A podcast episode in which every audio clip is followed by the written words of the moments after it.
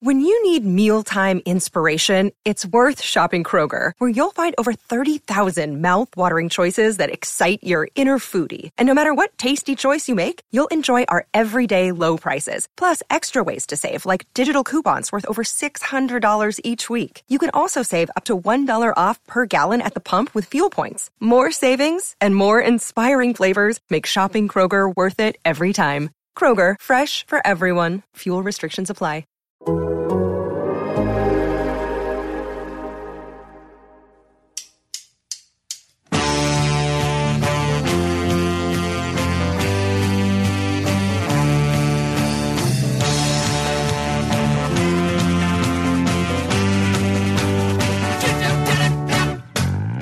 The big thing on Total Soccer Show, the podcast where we take a deeper dive into the meatiest topic of the week. And this week we had little choice but to head to Stamford Bridge to figure out how and why a manager who was given around £280 million to spend this summer was relieved of his duties this week. The morning after Chelsea's unexpected loss at Dynamo Zagreb, Thomas Tuchel was given his marching orders, and two days later, on Thursday, Graham Potter was appointed as the next Chelsea manager. My name's Ryan Bailey. Joining me to discuss Tuchel's rise and fall at Chelsea, plus the future under Mr. Potter, is Taylor Rockwell. Hello, Taylor. Hello, I look forward to never having to do a silent plane ride and then silent bus trip with people who want to fire me. Okay, Graham Ruthven. Hello. Hi, Ryan Bailey. And Joe Lowery. Hello, sir. Ahoy. Um, Taylor, I, I, I sent, some first person perspective you were giving from someone else's perspective there.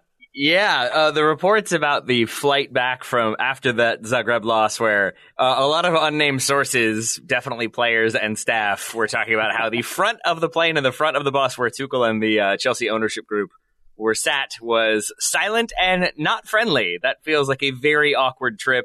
I'm guessing the firing the next morning was equally, if not more, awkward. Wow. Silent and not friendly is my brand. I can't believe they're taking it as well. That's crazy. um, the good news for the listener is I have not seen any of the Harry Potter films, so I will not be making any bad Potter puns in this podcast, but you guys have at it. Um, one thing that did catch our attention that uh, Graham put on our uh, on our Slack chat was uh, Jules Koundé, his IG story, uh, with a picture of him face palming with the caption, I almost joined them. Hashtag Forza Barca, obviously referring to Chelsea. I think there's something wrong, Graham, when the stability and sensible ownership of Barcelona is a preferable option to going to Stamford Bridge.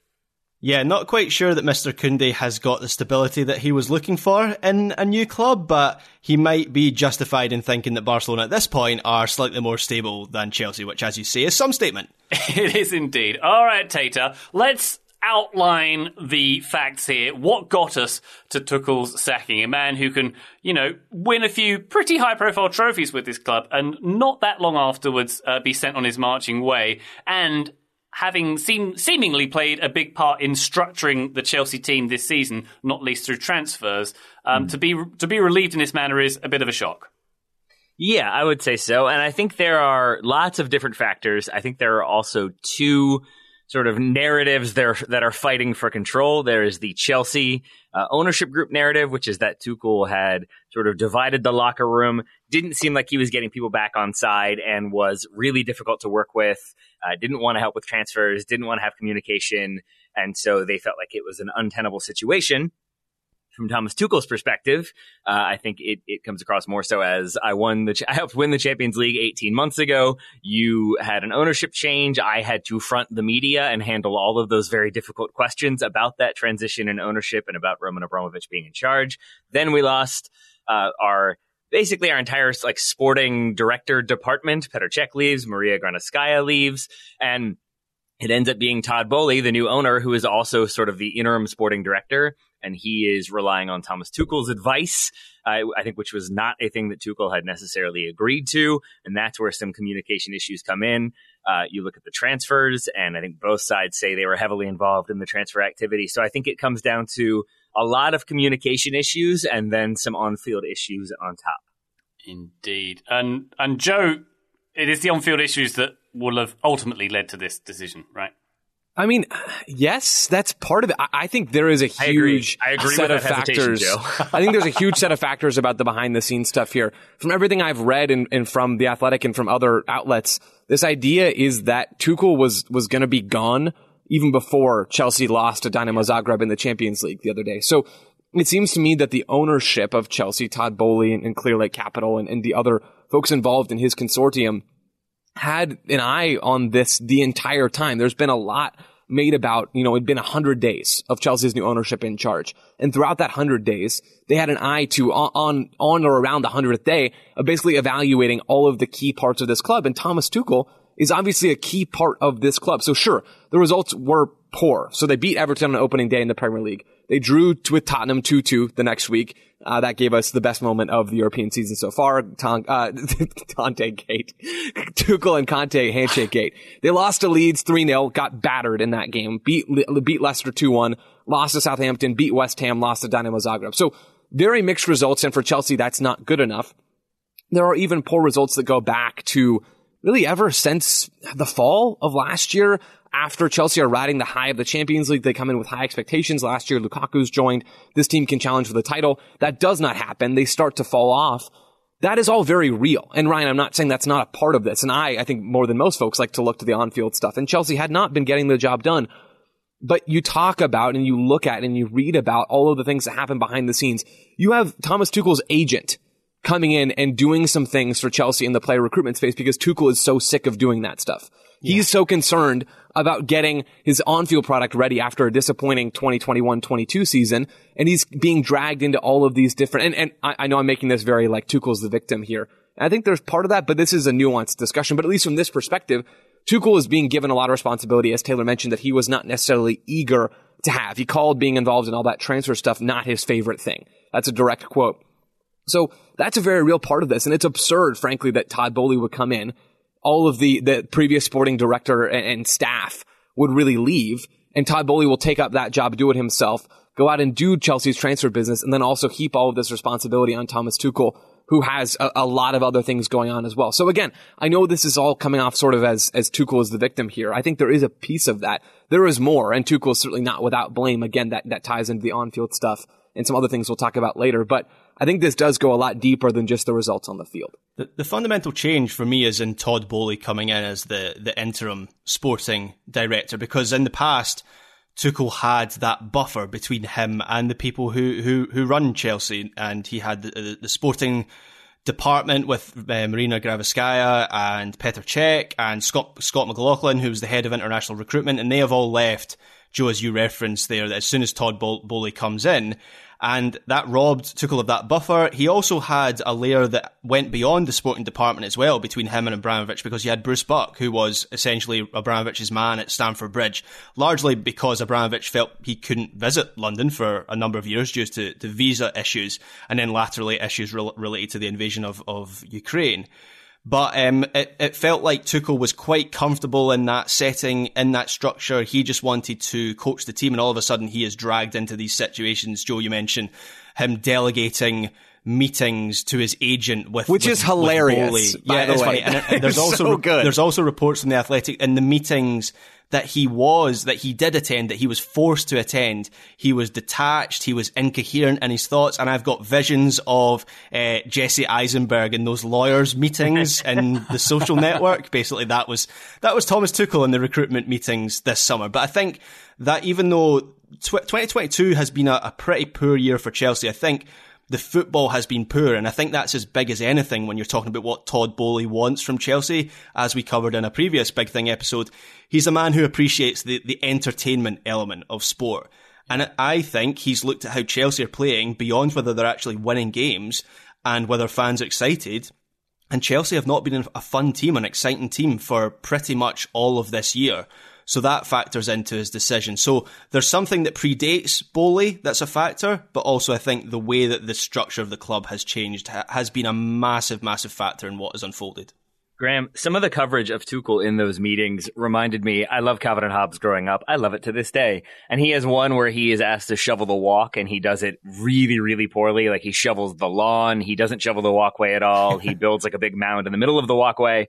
And his quote at the end is, sometimes if you do a job poorly enough, they don't ask you to do it again. And it did feel like Tuchel was doing, like sandbagging those meetings fully to be like, I, I'll be here. I'm not going to add anything because I don't want to be here, but you're forcing me to be.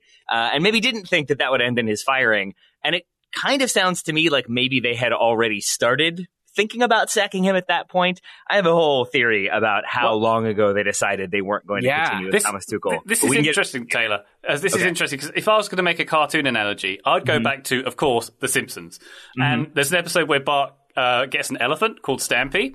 Yeah. At the end, they release him back into like a wildlife sanctuary, and Stampy goes off and starts nudging another elephant and you know being being aggressive. And they ask why he's doing it, and the uh, the the zookeeper or whatever he was says, "Well, some like some people, some animals are just jerks." And I thought. The Tuchel victim angle is interesting, but also he might just be a jerk. And there's there's this perception that there's been tried to be painted in the Red Top media, the paper that's named after the star at the center of the solar system. Ah, yes. Said um, the perception, the, a quote that sources said the perceptions of Tuchel changed among players after he split from his wife of 13 years in yeah. May. That his character changed as well. So. Is, is he Taylor a bit stampy as well? That feels like a very Sun line, a very Sun story. That's the paper you were talking about, right? yeah, but uh, that builds in the case. I think Graham is the is the thing. Uh, yeah, there was there was a really uh, telling quote. I will try to find it. Here it is uh, from an athletic piece. We're quoting the athletic a lot. In the second half of his tenure, uh, that approach, the approach being of direct communication with players about why they weren't being included, what they could do to to be involved or to kind of elevate their position, what they needed to work on. Uh, that approach shifted dramatically. Tuchel did not initiate a single conversation with one first team player for more than a year, offering no guidance on how the player could get back into his team whenever they fell out of the starting 11. And then it continued on later. Romelu Lukaku, Timo Werner, Hakim Ziyech, uh, Christian Pulisic, and Callum Hudson-Odoi all went into the summer deeply unhappy with their situations. And I think you see there that th- I think the communication issues had become pretty obvious. Uh, so much so that Tuchel holds a preseason meeting, two preseason meetings, I should say, one for players who were committed to the team, one who were uncertain about their future, and then some of the players who were uncertain, quote unquote, started their first game of the Premier League season, while those who were committed did not. And I think right there you see communication communication issues coming back. So it seems like there was communicate tough for me to say communication issues Ironic. between Tuchel and the front office, but then also communication issues between Tuchel and the squad itself. Oh boy, it's it's, it's it is difficult. There's, there's a little from column A and a little from column B in this mm-hmm. situation. Mm. It seems, doesn't it? But I mean, how much Joe do we think we put on Todd Boehly for this? Because it's obviously it, it seems like he is a bit eccentric. It's eccentric in itself to fire someone uh, a, a, few days after a, a, big loss like that, but a, a, matter of days after the transfer window closed, sure. in which he spent an awful lot of money shaping a team, presumably uh, yeah. in his vision. What and and signing players that seemingly were a, number of them were picked yeah. by Tuchel. That's my sorry to jump in there, Joe, no, but that is my my biggest um, the, my biggest argument against this potentially being spin from Chelsea in, t- in terms of, oh, we were thinking about this all summer long. Well, why did you sign a bunch of players that were seemingly picked by Tuchel and sign Pierre-Emerick Aubameyang on the basis that he had a strong relationship with Thomas Tuchel on deadline day and then fire him a week later. That that's the confusing bit for me that makes me question that whole story. Not to question the the sources of people like David Ornstein, whose whose reporting is solid, but just in terms of the story that Chelsea are trying to brief. Yeah. I have questions about that part. It's it's bizarre, right? And and Graham, that ties directly into what Ryan's asking here.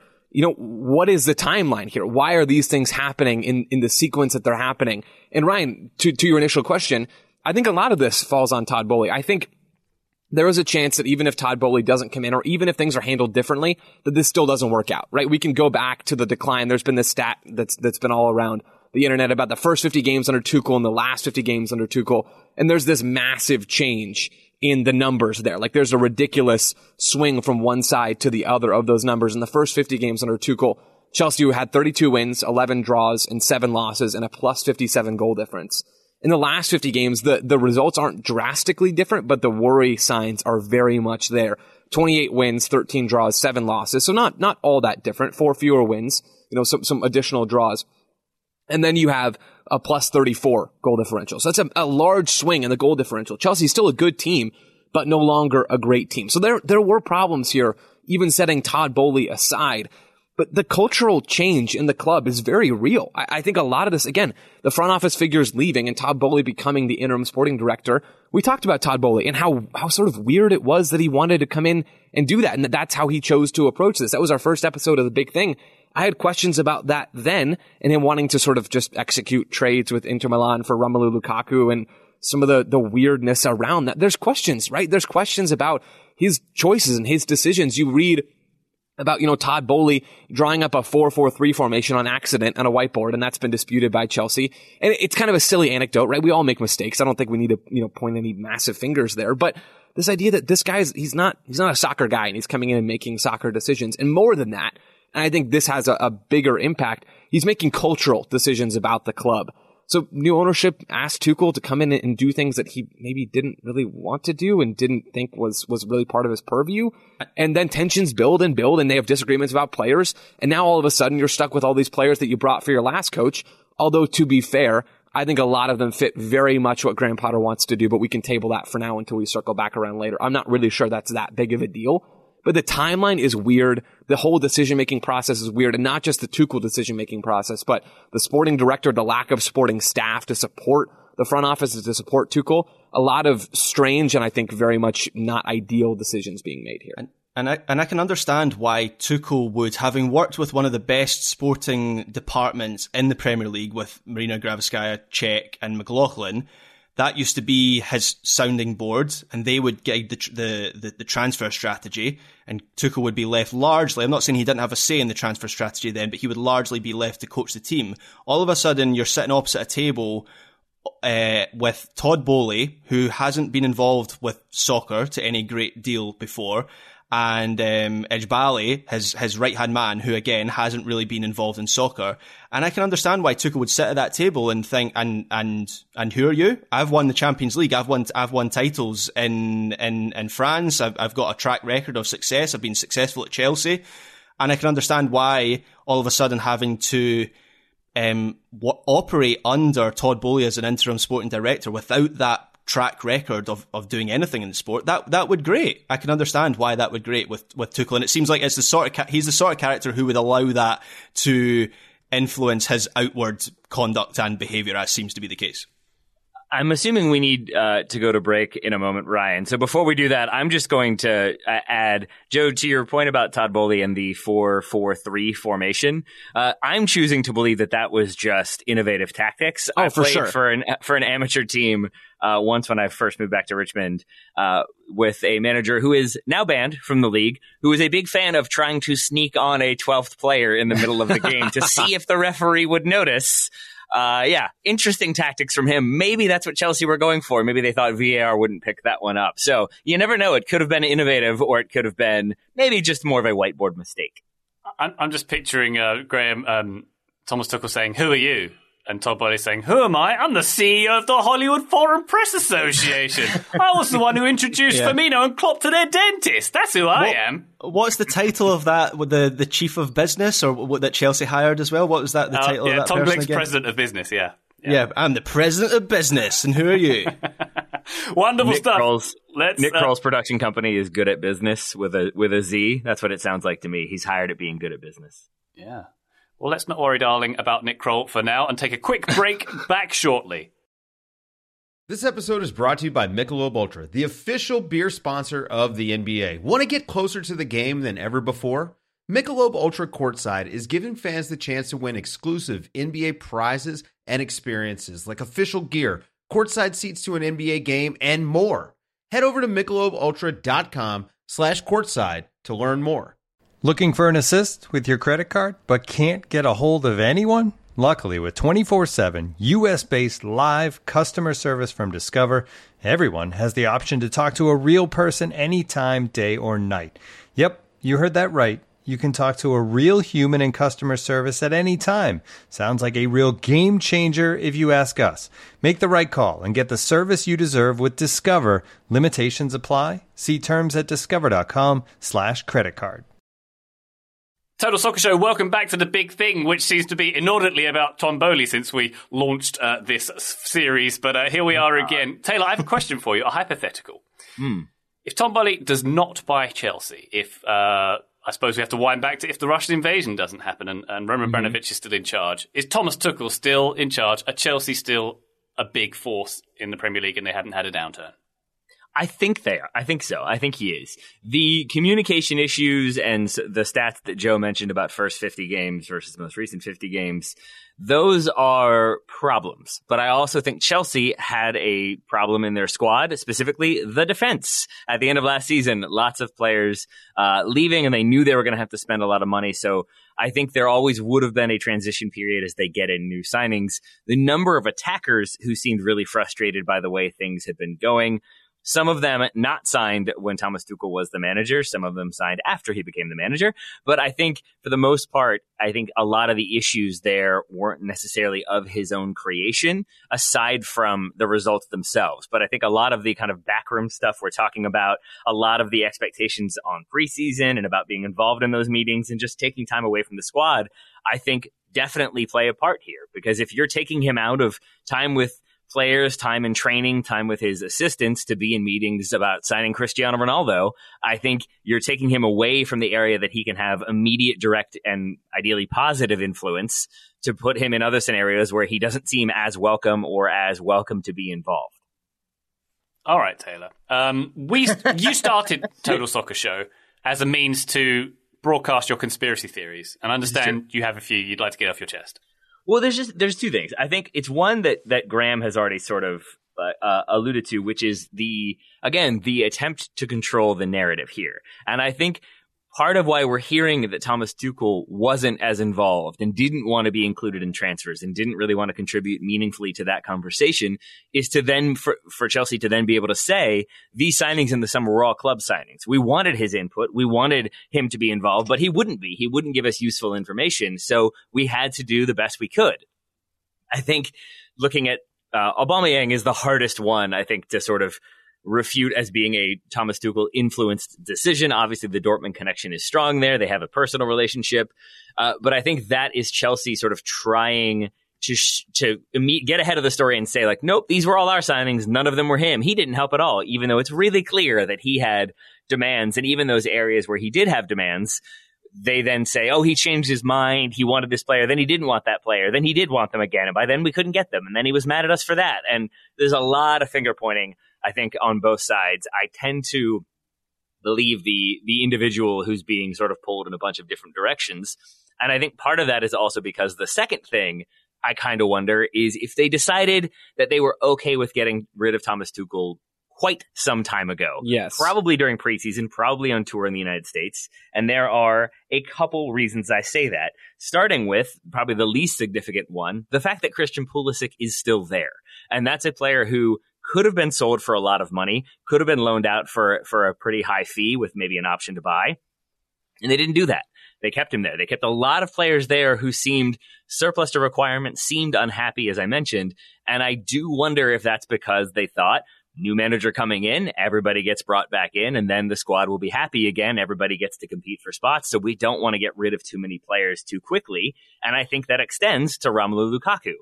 I have wondered for a while why they would be okay with loaning him back. Uh, you would have assumed there would have been an option to buy or an obligation to buy for a large amount of money. There would have been other clubs interested in buying him, maybe not for the amount that Chelsea spent, but for a good amount of money. And they didn't do that. They loaned him out. He will return to Chelsea next season.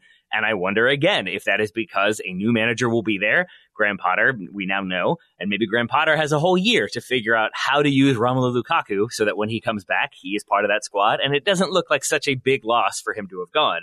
But the major one, I, I will say, relates to the signing of Cucurella. And I will pause here. Uh, forgive me, but uh, it requires a bit of an analogy.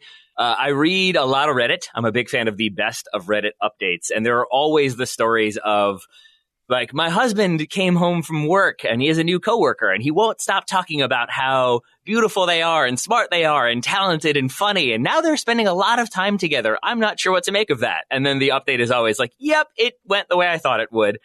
And uh, one of the stories I read about the Cucurella signing was that Todd Boehly knew way too much about Graham Potter's career, and, and, and I just wonder if in that moment Thomas Tuchel thought like, why do you like, man, you have either done your research, which seems unlikely given some of the other questions you have asked, or you've done your research because you're going to hire this guy in my place. And I wonder if back then they had already started like scouting or considering their options, and some of their transfers or lack thereof make me wonder if this is a thing that's been coming. They've just been waiting for the right opportunity because Yeah. ultimately I think they want to get rid of anybody connected Yeah. to the Abramovich era. And that and that that Brighton thing, Taylor, I think is a beautiful example. That's one of the reasons why I, I do buy into this whole idea that Chelsea had been thinking about this for a while. There's reports that that Todd Boehly flew to Greece to have discussions mm-hmm. and personal discussions about the Marc Cucurella deal, and that that deal progresses. And around that time, Boehly contacts. we're not sure if it's a phone call or what it is. He contacts Graham Potter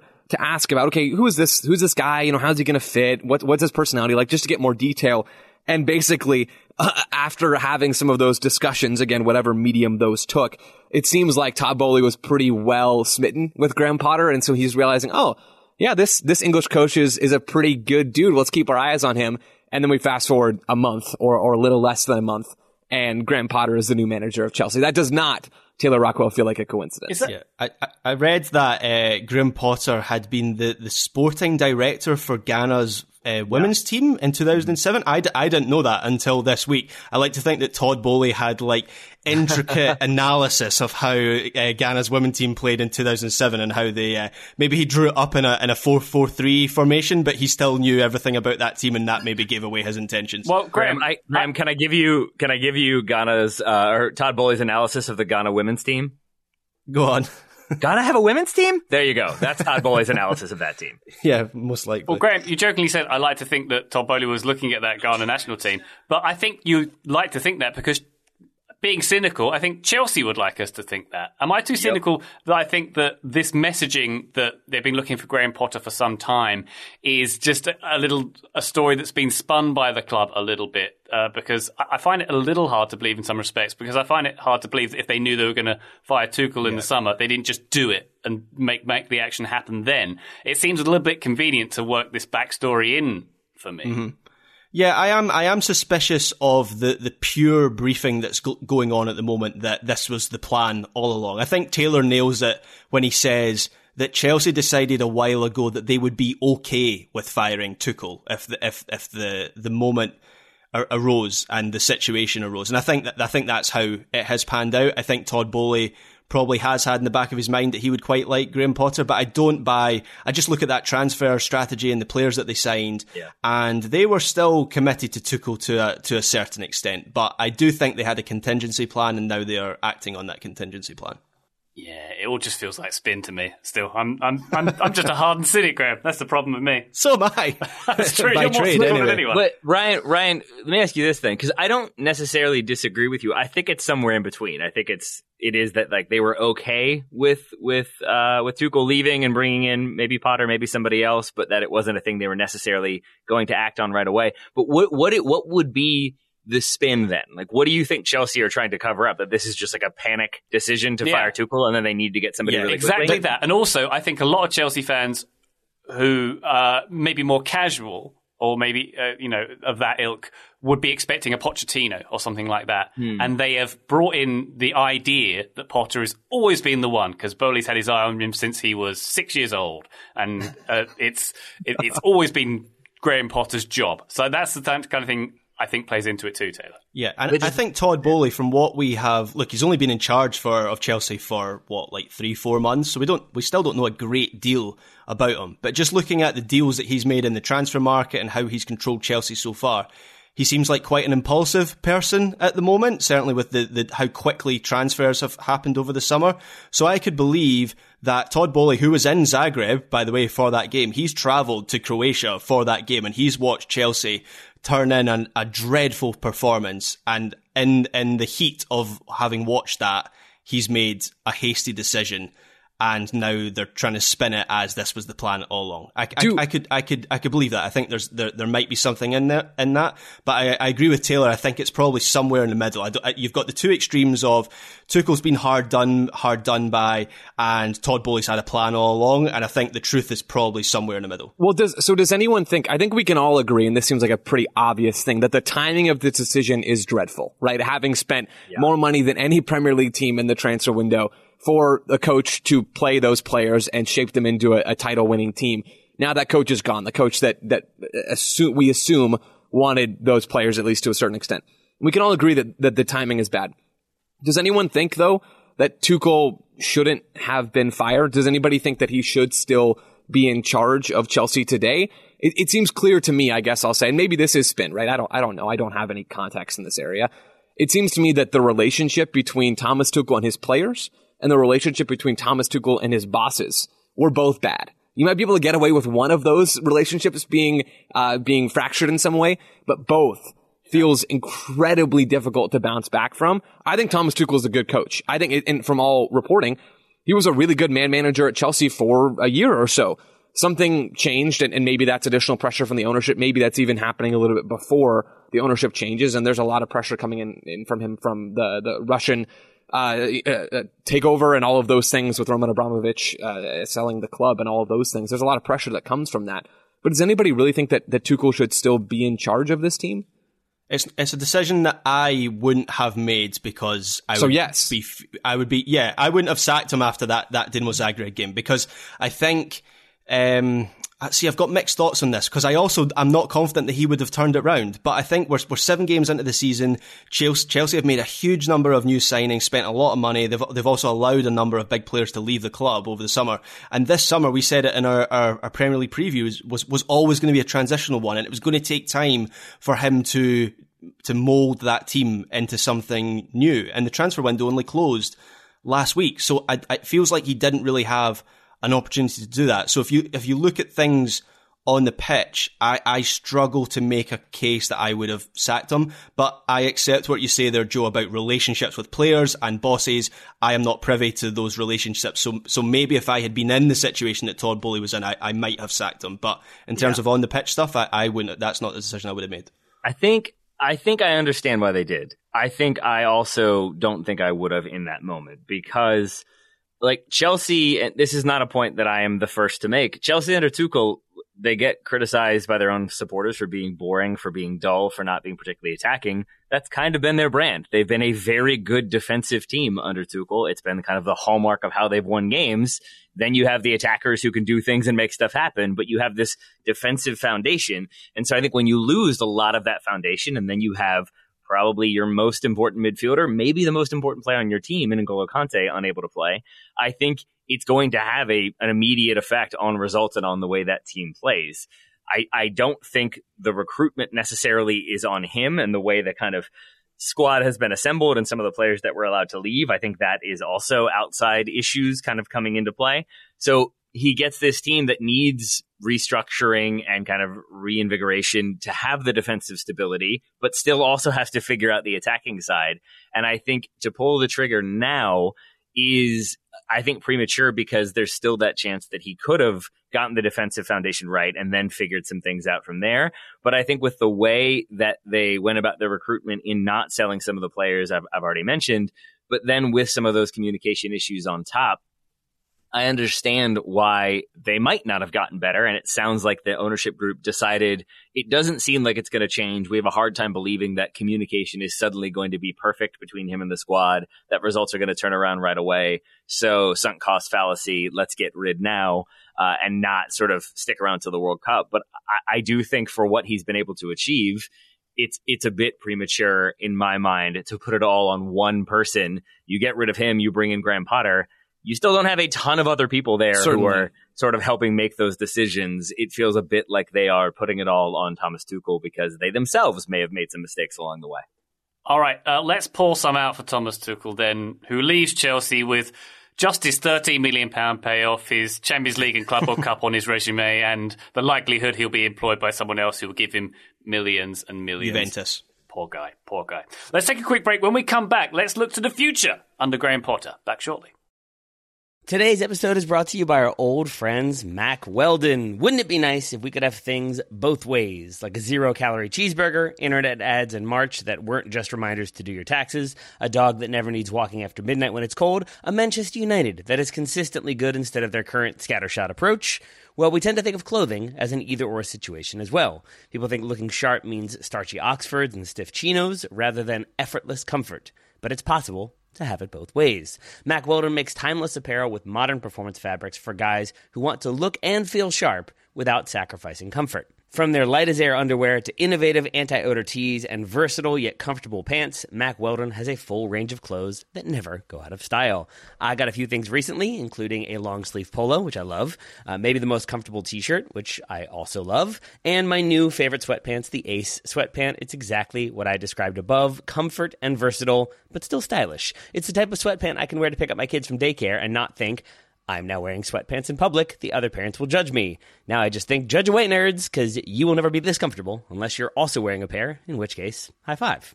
Mack Weldon is not flashy. It's just classic, always in style, and made from the world's most comfortable performance materials. They're designed to fit both your style and the demands of modern life.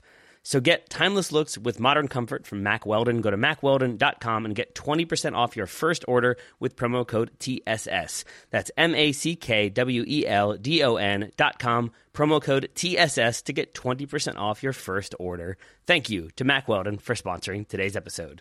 This episode is brought to you by Michelob Ultra, the official beer sponsor of the NBA. Want to get closer to the game than ever before? Michelob Ultra Courtside is giving fans the chance to win exclusive NBA prizes and experiences like official gear, courtside seats to an NBA game, and more. Head over to michelobultra.com slash courtside to learn more. Total Soccer Show, welcome back to the big thing. We are looking ahead in our crystal balls to Chelsea's very near future. Joe Lowery, Graham Potter, what does he do with this squad of players who was built for someone else? Is it going to go well?